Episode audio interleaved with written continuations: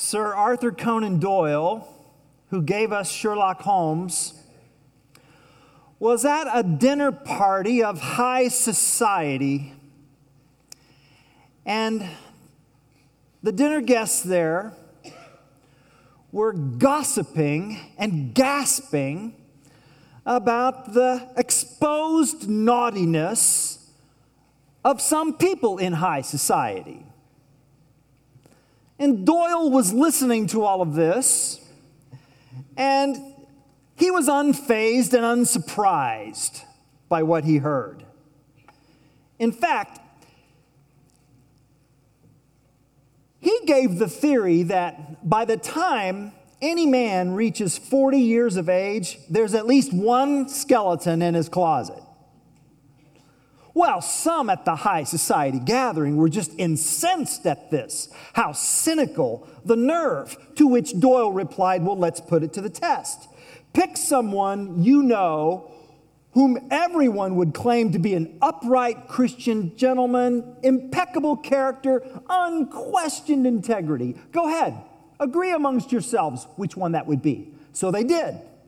And then Doyle said, send this pillar of society a telegram with only these six words. All is discovered, flee at once. They did.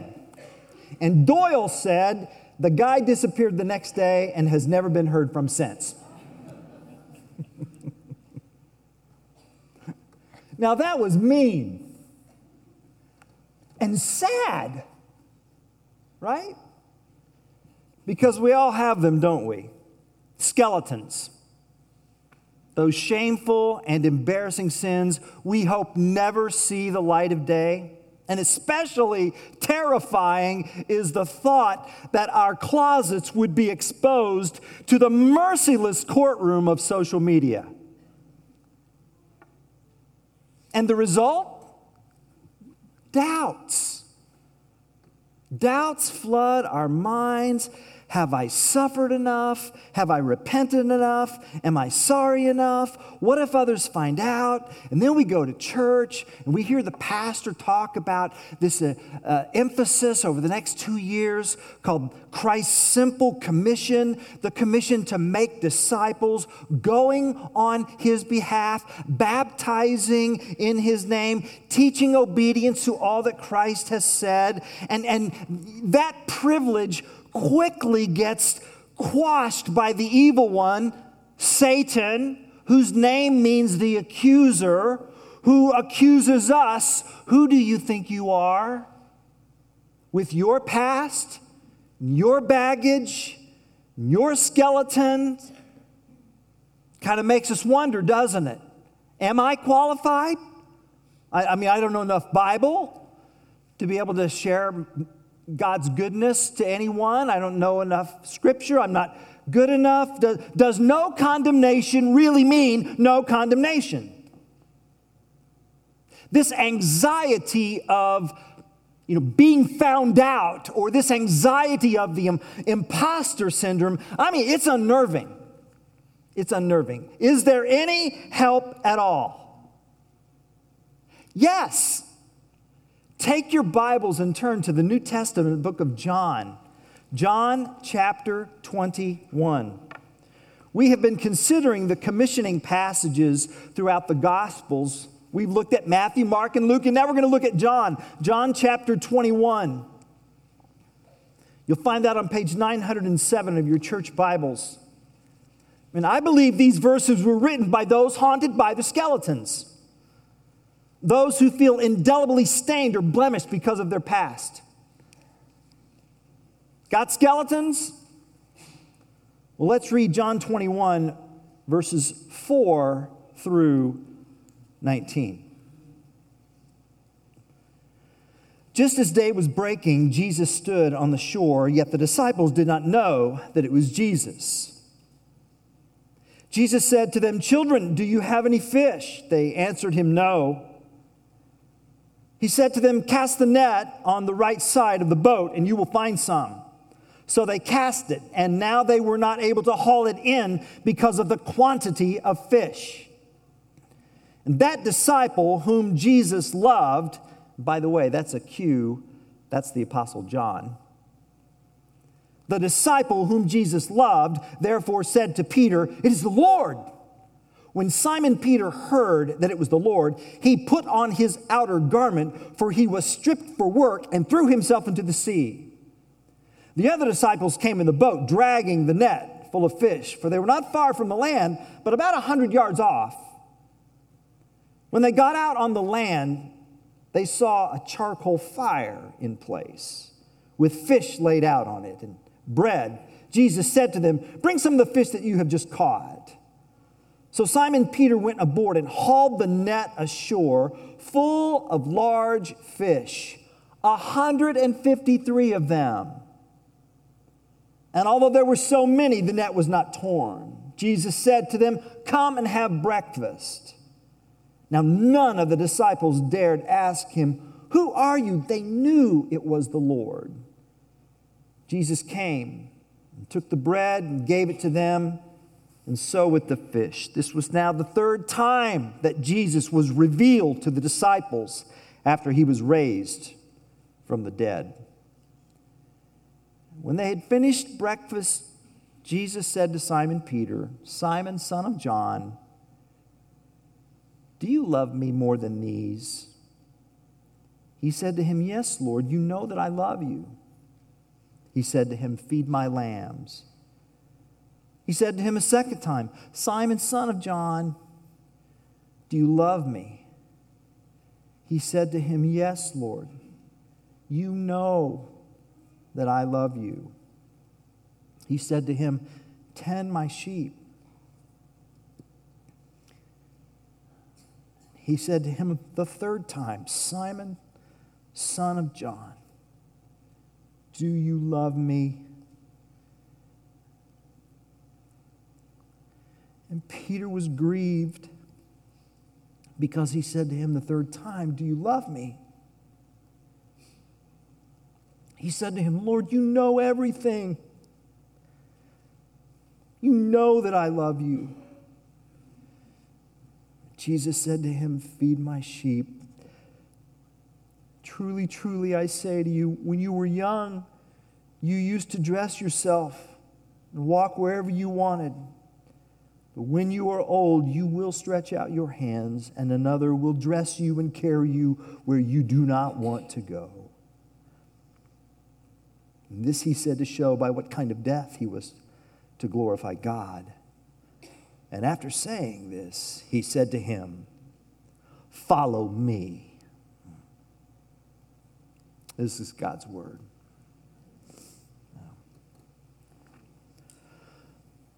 Well, in Matthew's gospel, Matthew twenty-eight ten, Christ had said to his disciples, "I want you to go to Galilee, and there you will see me." And that's where they are in John chapter twenty-one. That's what's going on here, waiting for Jesus. And finally, Peter says, you know, okay, we can sit here and go hungry, or we can eat while we wait. I'm going fishing. Verse three says, "Well, we will go with you." So they went. Now, these guys were not Bass Pro fish fishermen. These guys were dirty jobs fishermen. Okay? They were professional fishermen. Uh, physical, strenuous, dirty. I mean, it was just rough, rough work. And all night long, hurling and hauling these nets. But, but you'd have thought they were Bass Pro fishermen, fishermen that night, because they didn't catch a thing all night long. They may as well have slept. By the end of the night, they'd failed at doing the only thing that they thought they could do. They might as well have just stayed home. And then just as the day was breaking, they hear this voice on the shore. No fish yet. It was Jesus. They didn't know that. It was Jesus. John says it was his third appearance. At, the, at this very ordinary place, Christ appears. He says, "Cast out to the right, right side of the boat, you'll find some."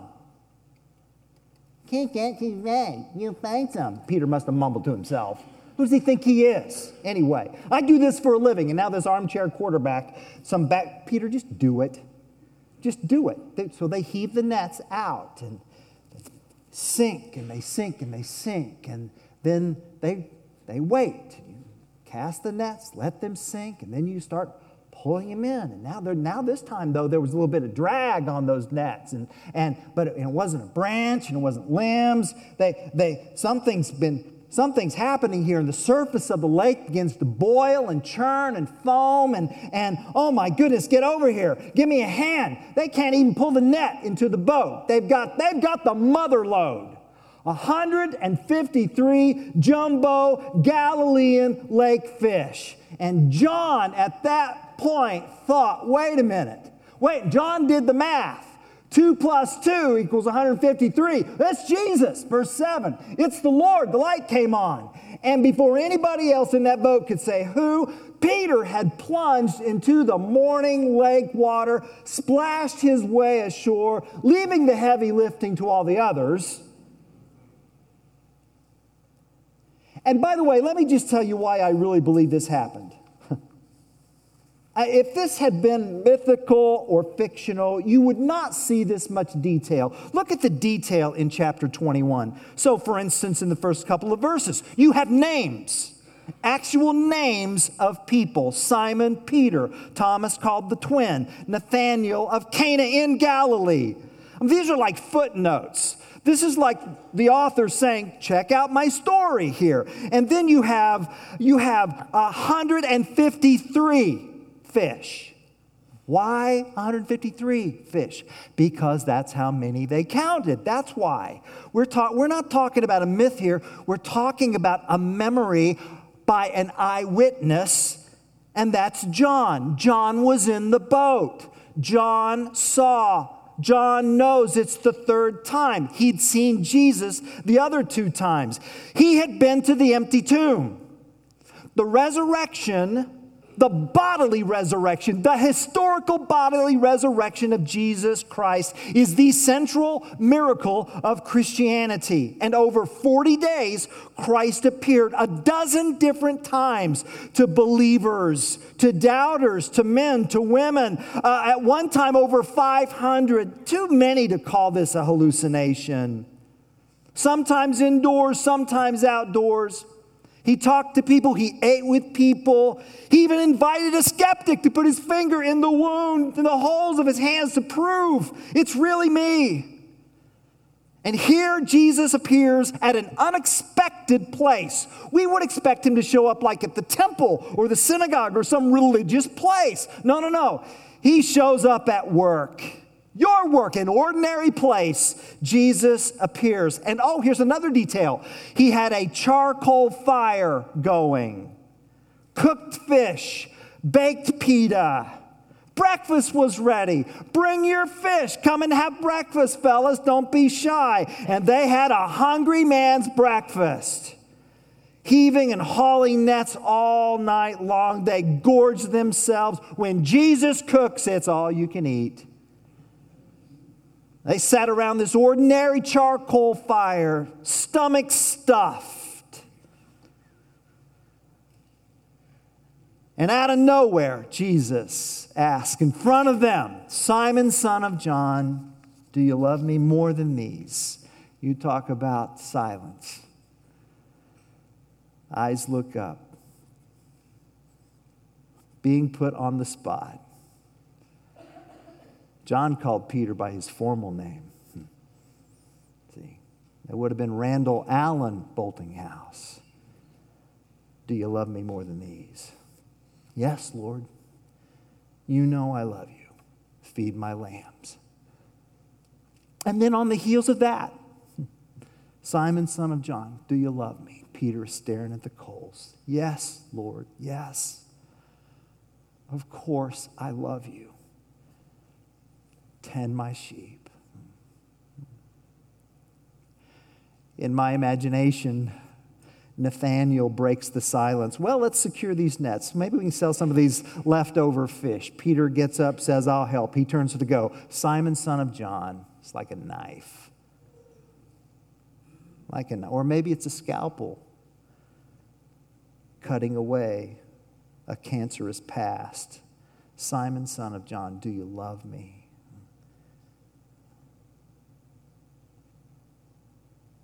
You know everything, Lord. You know everything. You know everything there is about my heart. I cannot hide from you. You know my thoughts. You know my attitudes. You know my intentions. You know everything, and you know I love you. And look at verse seventeen. It says, Peter was grieved. Literally, Peter was pained. That's in the passive voice, meaning someone else is causing that. And that someone else is Jesus. Jesus is causing that pain. Faithful are the wounds of a friend, Proverbs tells us. And there is no better friend than Jesus. And he knows where to put that scalpel. What's going on here? Well, what's going on is that Jesus is cleaning out the closet. That hurts. It hurts to have to clean out the closet. And Peter's closet needed to be cleaned. I mean, the night before Christ died, Peter had promised that if all, even if all the other disciples had deserted him, you know, I won't desert you. Lord, if everybody else falls away, I'll never fall away. I, I'm prepared to go to prison and even death for you. I, I, I mean, Peter was ready because he had this image of the kind of Messiah he thought Jesus should be. He had what's been called Home Depot theology. You know that, don't you? Home Depot theology. Lord, you can do it. We can help. Yeah. Yeah, yeah. Peter wanted to help because he wanted Jesus to be a success. He wanted Jesus to overthrow Rome. He wanted Jesus to set up an earthly political kingdom centered in Jerusalem. He wanted Jesus to be the Messiah that he thought Jesus should be. And Peter wanted to be the kind of disciple that he thought a Messiah should have. But here's the problem. Jesus doesn't need Peter's help. Peter is ready to keep Jesus from the cross, but he won't go with Jesus to the cross because how could he be associated with a failed Messiah? And that very night before the crucifixion, Peter denied Jesus three times with profanity. Talk about a colossal failure. Talk about a closet full of skeletons. The real Jesus did not need Peter to die for him. Rather, the real Jesus needed to die for Peter. And so around the fireplace, do you see what's going on here? Around the fireplace, it was where Peter denied Jesus. And so around another fireplace, Jesus recreates the setting. Only this time, three denials is replaced with three questions, followed by three affirmations of love, not to rub salt into the wounds, but to remove the cancer, the skeletons that have to come out once and for all, so that restoration can take place, so that Peter would know once for all that it's not Jesus that needs him, it's Peter that needs Jesus. And the Jesus he needs is not some concocted imaginary Messiah, but the real Messiah. The Jesus whose way to the cross is the way of God's grace, especially for failures. And notice the questions. Jesus doesn't say three times, now are you really sorry? Or do you promise never to do this again? Rather simply, do you love me? Do you love? See, see, there's always the sin behind the sin. And yeah, Peter denied Christ, but why did he deny him? Because he loved his image of Christ more than he loved the real Christ.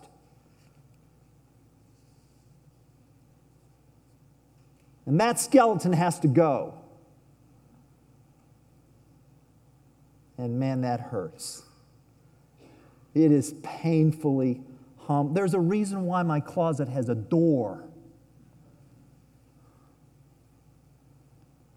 It's painfully humbling to break open that door, to open that closet. But it's so liberating. It's so liberating. Christ freed Peter from his past, from the skeletons. And now, far from being disqualified, Christ qualifies him as his apostolic under-shepherd. Feed my sheep. Feed my sheep.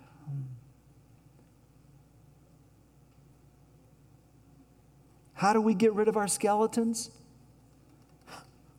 Well, not by running and hiding like the man in Doyle's story. And not by denying, pretending that the skeletons aren't there. And certainly not by blaming, replaying the past and assigning blame to other people. That does not work either. It just doesn't. The fact of the matter is, you can't get rid of your skeletons. But Jesus can. Will someone say amen? You cannot get rid of your skeletons, but Jesus can. Jesus has. Jesus broke open your closet, stole every skeleton you own, and he carried them to his death. In Christ, no skeleton hangs in your closet. Instead, your skeletons hang by nails on a wooden cross.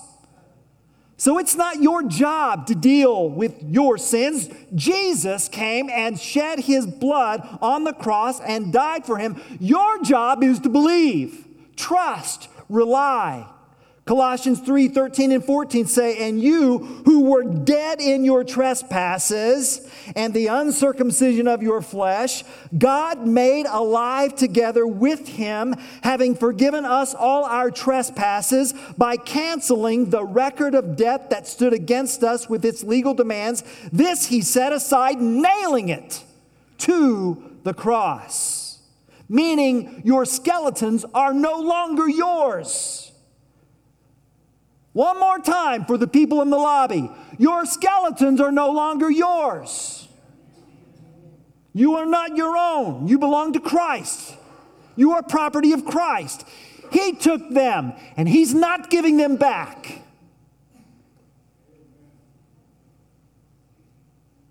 Psalm one hundred three, twelve says, as far as the east is from the west, so far does he remove our transgressions from us. I cannot read that verse enough.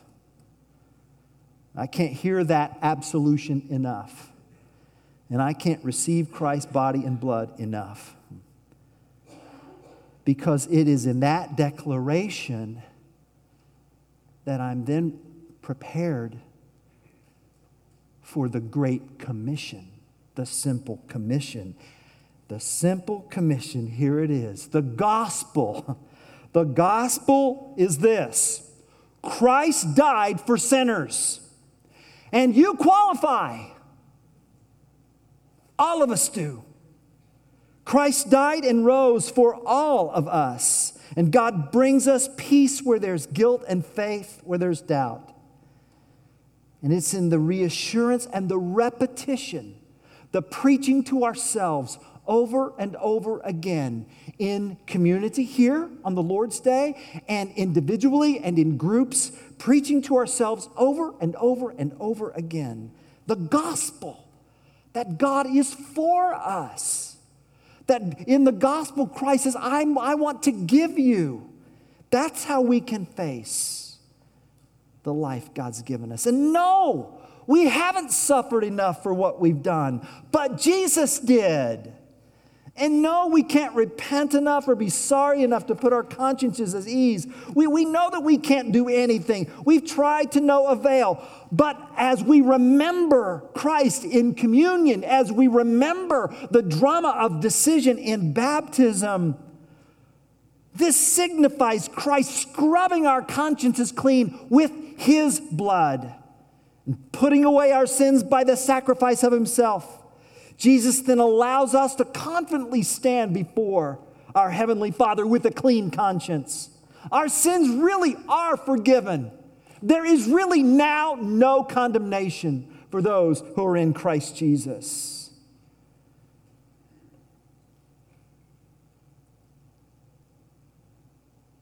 Three questions, three confessions, and then did you notice?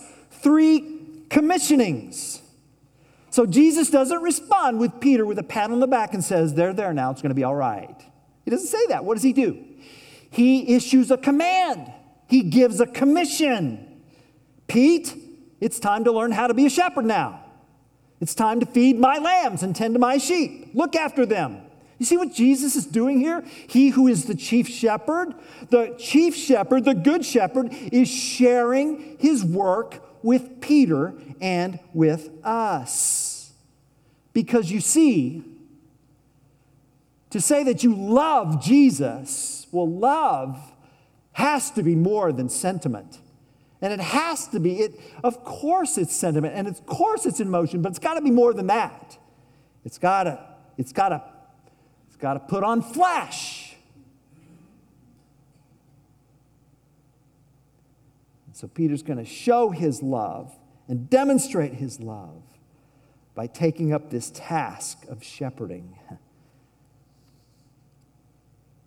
You see, the good news is not just that Jesus is risen and now we're going to get to go to heaven someday. Some glad morning, when this life is over, I'll fly away. Well, well, let's look at this here. Yes, there's going to be the new heavens, the new earth, the new bodies, but, but here's what this says. This says, Jesus is risen, there's work to do right now. In your family, in our neighborhood, in our community. Part of the display of forgiveness is an assignment. For this congregation is an embassy of heaven. And our King has appointed us as his ambassadors. And we have not been recalled. There's more to do. And because love always expresses itself, because love is more than a feeling, because love is an activity. When Jesus says, do you love me? Then feed my sheep. Take care of what does not belong to you, but belongs to me. That's what's going on here. And yes, verse eighteen, it is going to cost Peter his life. Imagine being told how you're going to die. Are you ready for that right now? Well, that's what happens in verse eighteen. Verse eighteen, Jesus says, Peter, you're going to follow me to your own cross. You're going to be crucified. Hmm.